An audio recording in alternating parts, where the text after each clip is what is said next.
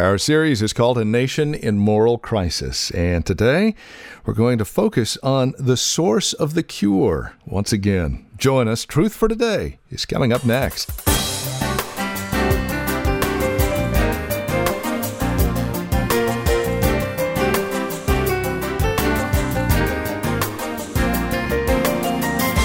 From Valley Bible Church in Hercules, this is Truth for Today with Pastor Phil Howard. Our series, A Nation in Moral Crisis, continues today with a message called, Who is Running Your Home? And really, if we're to change the way our culture lives, we have to start with the way we live, right? That's what today's broadcast is all about. We've got a conference coming up at Valley Bible. We'll tell you about that at the end of our program, along with a few extra minutes with Pastor Phil in studio. It's all straight ahead. So won't you join us for a very encouraging look at today's broadcast of Truth for Today? Once again, Pastor Phil Howard.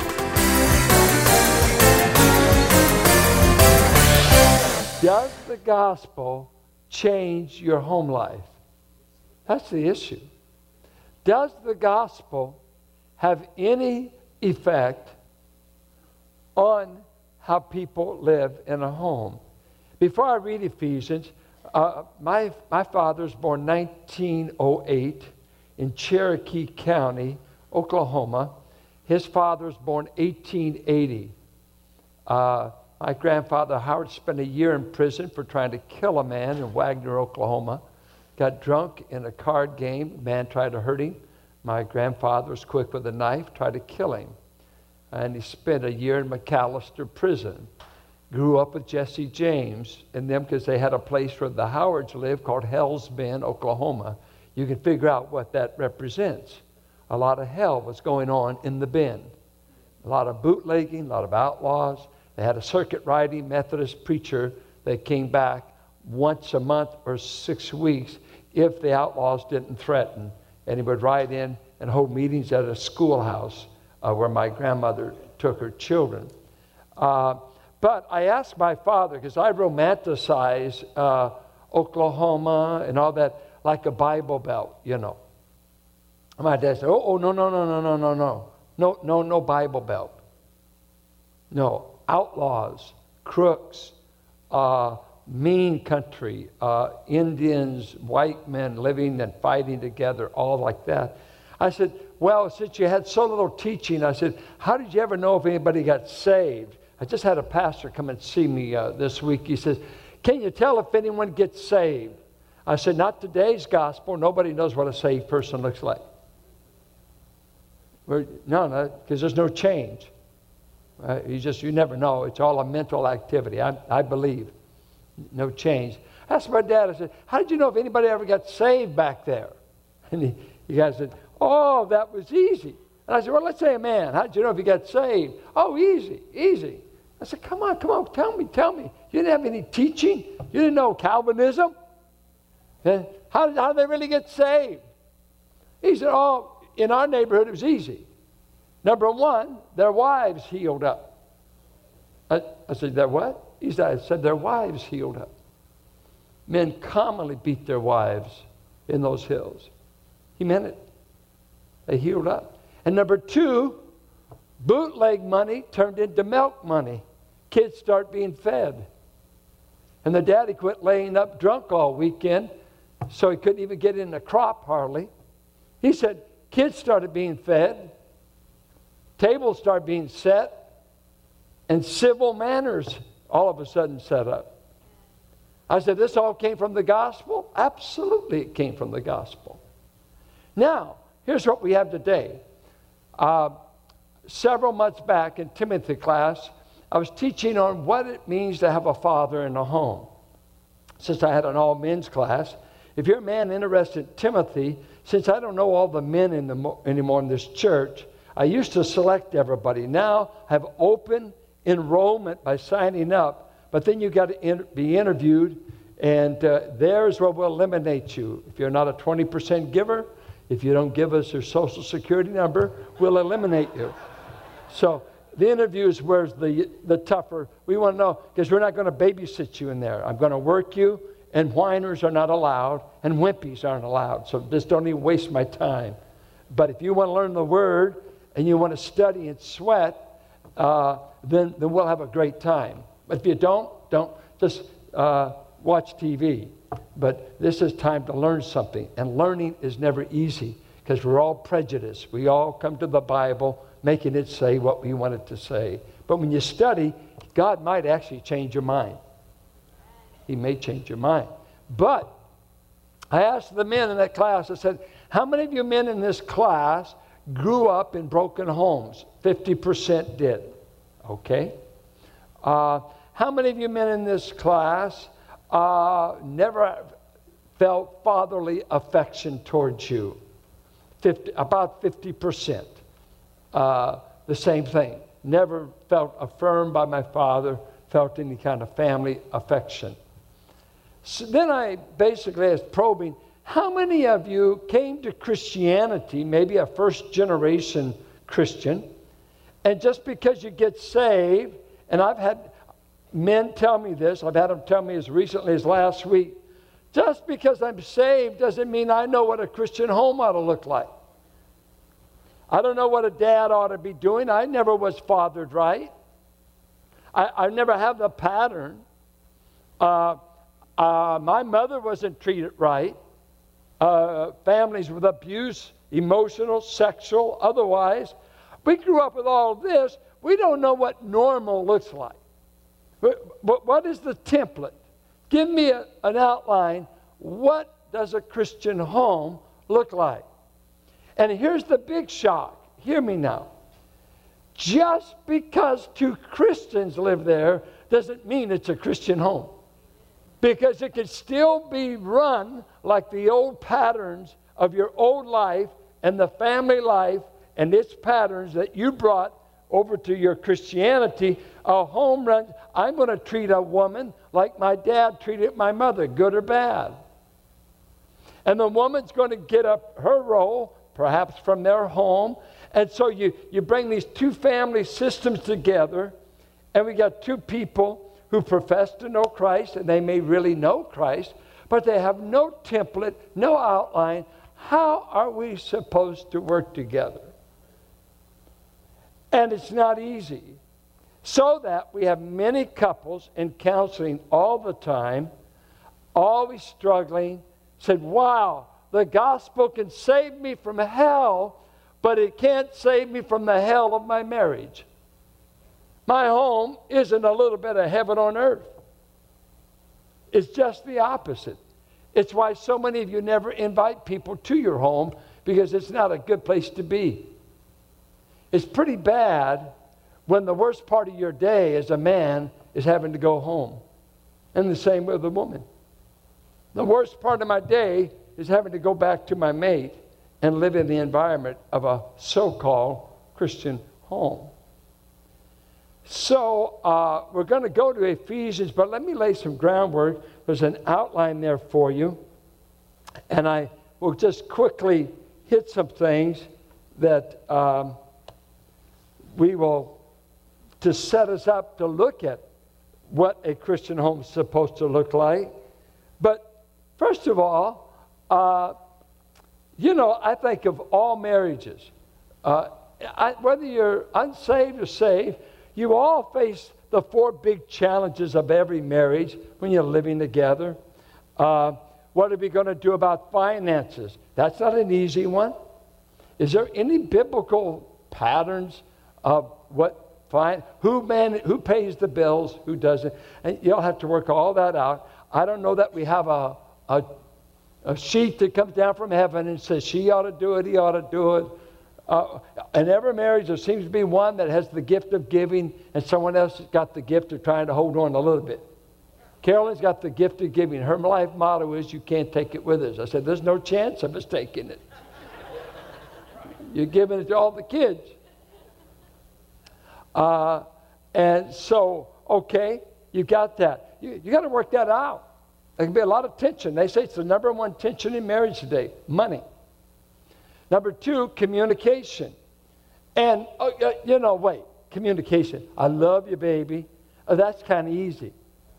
It's working out. I disagree with you, baby, and I ain't budging. Now what do you do? You mean there's disagreements in a Christian home? Are you kidding? The disagreements are you and her. Just when you two show up, there's differences of opinion. My wife is one hundred eighty degrees out from me. There ain't nothing about us that is similar. They say as you get older, as a couple, you get to looking like, we don't even look like each other. We are opposites. We truly are. Um, it just, I'll leave it there. She said she'd be working with the children's ministry. I said to give me much greater freedom in delivery. So I'm glad she's over there. I talk about her. But we're just the opposites. So when we come to life, uh, how do you communicate and work through the solutions? That's the biggie. When there's conflict, and there will be, it's normal, it's natural. Where, how do you work it out? And uh, and uh, let me tell you how many marriages work it out. It comes to this anger equation that goes this way, that it, in many couples, one is the more uh, expressive, maybe anger, uh, strong, uh, blow up, dominant. And we got this other person that may be passive or feels their only way to handle it is they go internal and they shut down, and uh, because they feel like they're not being heard. They're not being appreciated, their opinion. But this dominant one thinks, I won, we're doing it this way. And then it triggers the third big problem, sex. Every couple's got to work that out. Some of you think sex is a number between one to seven, but there's really something called sex in marriage. And, and what's the problem? Well, what is it that couples that are really head over heels in love and can't wait to consummate the marriage, can't wait till they begin the physical part of the marriage, and then all of a sudden, all kinds of marriages come to a gridlock in the area of the physical and the bedroom, and it just shuts down. Why is that? Well, I think it may go back to communication. If I feel I haven't been heard, if I feel my opinion isn't valued, if I never get to get a sense of uh, I win too, and I'm just here to be told what to do, when it comes to sex, I feel used. This is commonly the woman's feeling. Uh, and so sex doesn't represent romance. It doesn't represent uh, eroticism. It represents uh, just a biological urge. Uh, let's get it over with. It, it has no meaning, because with men, sex does not equal love nor romance automatically. It just means biological relief. That's why men go to prostitutes. That, oh, I don't love her. I just wanted a quick fix. And the, the wife says, well, that's how you treat me. You just want a quick fix. You don't love me. I'm not stupid. You're just using my body. I'm easier than masturbation. So she's not supposed to figure that out, but she has. If I'm not valued in the front room, I won't feel valued in the bedroom. And you don't have to amen any of this stuff. I know what I'm talking about. I, I don't, I've done my own research, and I've been married nearly fifty years. So don't, don't come up here and tell me, any, don't, don't give me any notes. And I, I've been counseling this church forty-eight years, forty-two. I know this. This is really true. And what happens with the woman, she stuffs and she stuffs because she's got this Rambo dominant wins every time. And what she does, and I've seen this, she'll sometimes try to come into counseling, tries to get help, but you can't get the men to come. Egomaniacs can't get counsel because they you can't teach the know-it-all everything. Guess what? This is what happens. Finally, he comes home. He gets a note, or he hears something ticking, and he better not go in the front room, and she's gone. And I get this call from the husband, she's gone, get her back.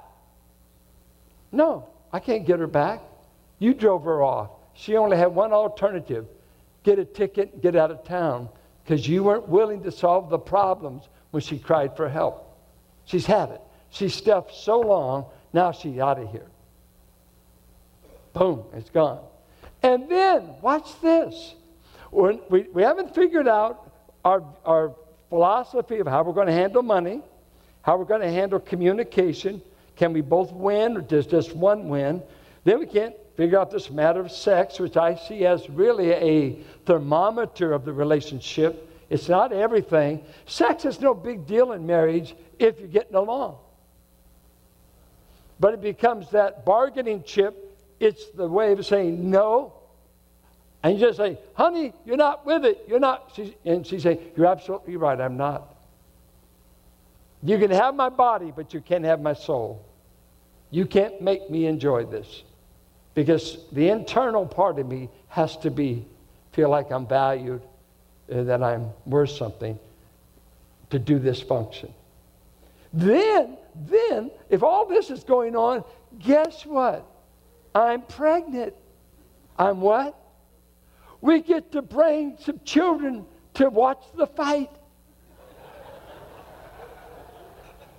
They get to watch the fight, get a ringside seat, and watch you abuse her and her yell back at you, and see them fuss over money, fuss over communication, and, well, maybe even get so public you may, hey, they're having a struggle in their love life. You never figure that out. But some, man, my mom and dad don't seem to like each other. And they said, I'm a nightmare. They had me in their sleep. And so the kids, they're supposed to not figure out that this home isn't functional. What's going on? Well, let's start out by we are the result of a disastrous fall and rebellion all the way back to Genesis three, and it unleashed all kinds of psychological and emotional hang-ups one toward another. Okay, Adam, you sinned. This is God talking.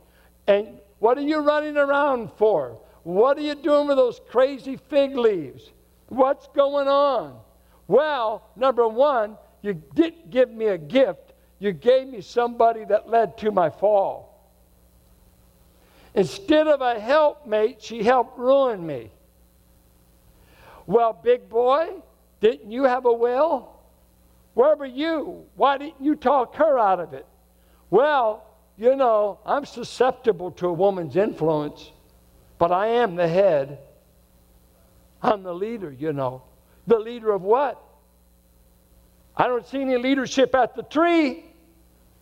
I see total abdication.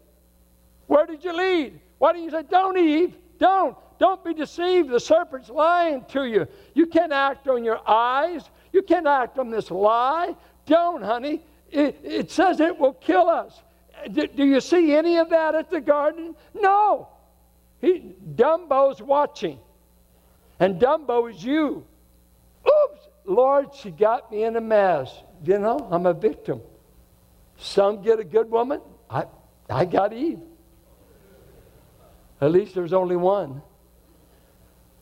I could hear it. And then, and then I, I feel naked. I feel guilty. That's why I got these fig leaves. Well, you never had guilt before. What, where's this guilt come from? Guilt means I'm liable to penalty because I know I've done something wrong. And instead of getting right and running to you, I'm going to run from you. And besides that, I've got to look good in front of Eve. I guess the animals, the animals didn't care if they were naked or not. She's the only one that he needed fig leaves for. And you're running because you're hiding. Now, all this stuff comes over in our fallen condition, that we're guilt-ridden people. We've got a sense of shame. There's things about ourselves we don't want anyone to know. Uh, we blame, oh, the blame game. We blame God. We blame others. We blame our parents. It, it goes on forever. You never get better till you stop blaming, but some rather stay sick and keep blaming.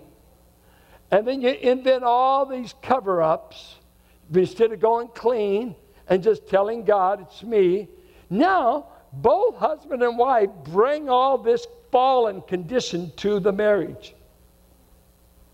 And uh, and you could say, fix me. Or forgive me, that's the way I am, but I'm not going to forgive you for the way you are. And here we go. You bring all this fallen baggage to a marriage. And besides that, just that, you bring centuries, centuries of bad family practice because you grew up in a fallen family, and believe me, you didn't see infallible patterns. If you're in a Germanic home, uh, you saw the woman's to be seen and not heard. The kids had better jump, and they better jump high, and the dad is the autocratic, dominant ruler. You're the Fraulein, I'm Mister in charge. You grow up in an Italian home, you sure learn how to communicate. Get out of that! Ah, ah, boom, bang. We're Italian, we get it all out. Great. Well, I'm English. Well, we learn to stuff well and lie good. We're all coping, coping with living with sinners. It is hard to live with sinners. Who is right? Who is wrong? Where is the arbitrator? And, of course, from there we begin to really understand why the gospel is so necessary, why the gospel of Jesus Christ, and Jesus himself is our chief arbitrator. This is Truth for Today, the ministry of Valley Bible Church here in Hercules, with our teacher and pastor, Phil Howard. Today's broadcast is taken from our series called A Nation in Moral Crisis. Now, if you would like the sermon today's message was taken from, without any obligation, just simply call and request it, and we'll send one out to you. If you'd like the entire series, ask for it by name, A Nation in Moral Crisis. And for a gift of ten dollars or more, we'll send this C D set your way. Please bear in mind that the resource materials and the broadcast here on K F A X are available through your generous donation, your financial partnership with us as we continue the ministry of the gospel, again here on K F A X. So again, for a donation of ten dollars or more, for this month, we'll send you the entire four C D set. It's called A Nation in Moral Crisis. Here's how to get a hold of us. You can contact us toll-free at eight five five, eight three three, nine eight six four. Again, you can reach us by phone toll-free eight five five, eight three three, nine eight six four. Or write to us, fifteen eleven M Sycamore Avenue, Suite two seventy-eight. That's here in Hercules. The zip code is nine four five four seven. Well, once again, here in studio with us to shed some light on where we're at today as we take a look at our series, A Nation in Moral Crisis. Once again, Pastor Phil Howard. Phil, you know, as I think about it, we are a nation in moral crisis, but the question is, is it worse? Are we worse off than, say, the first century church some two thousand years ago? Well, in some ways, uh, yes. If we're talking about America and a uh, country that was home to those fleeing persecution and came with a, certainly a God perspective, uh, we're not perfect by any means. And so we've had great liberty, a great work ethic, and been ahead of so many nations. But in a way, uh, our world is coming around to the world of the first century church. Uh, the church was planted uh, when Rome was in chaos, when Nero was falling apart, morals uh, had fallen to the gutter. The Colosseum was being entertained with people watching others consumed by lions and gladiators, uh, violence, criminality. Uh, and so in some ways, it's always been bad.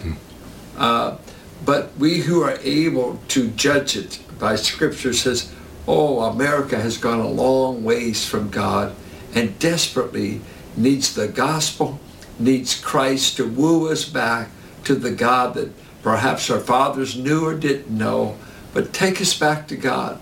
It'll change our marriage, change our personal life, and hopefully change the culture we live in. Well, as we learned a couple of Sundays ago here on Truth for Today, as the family goes, so goes the culture.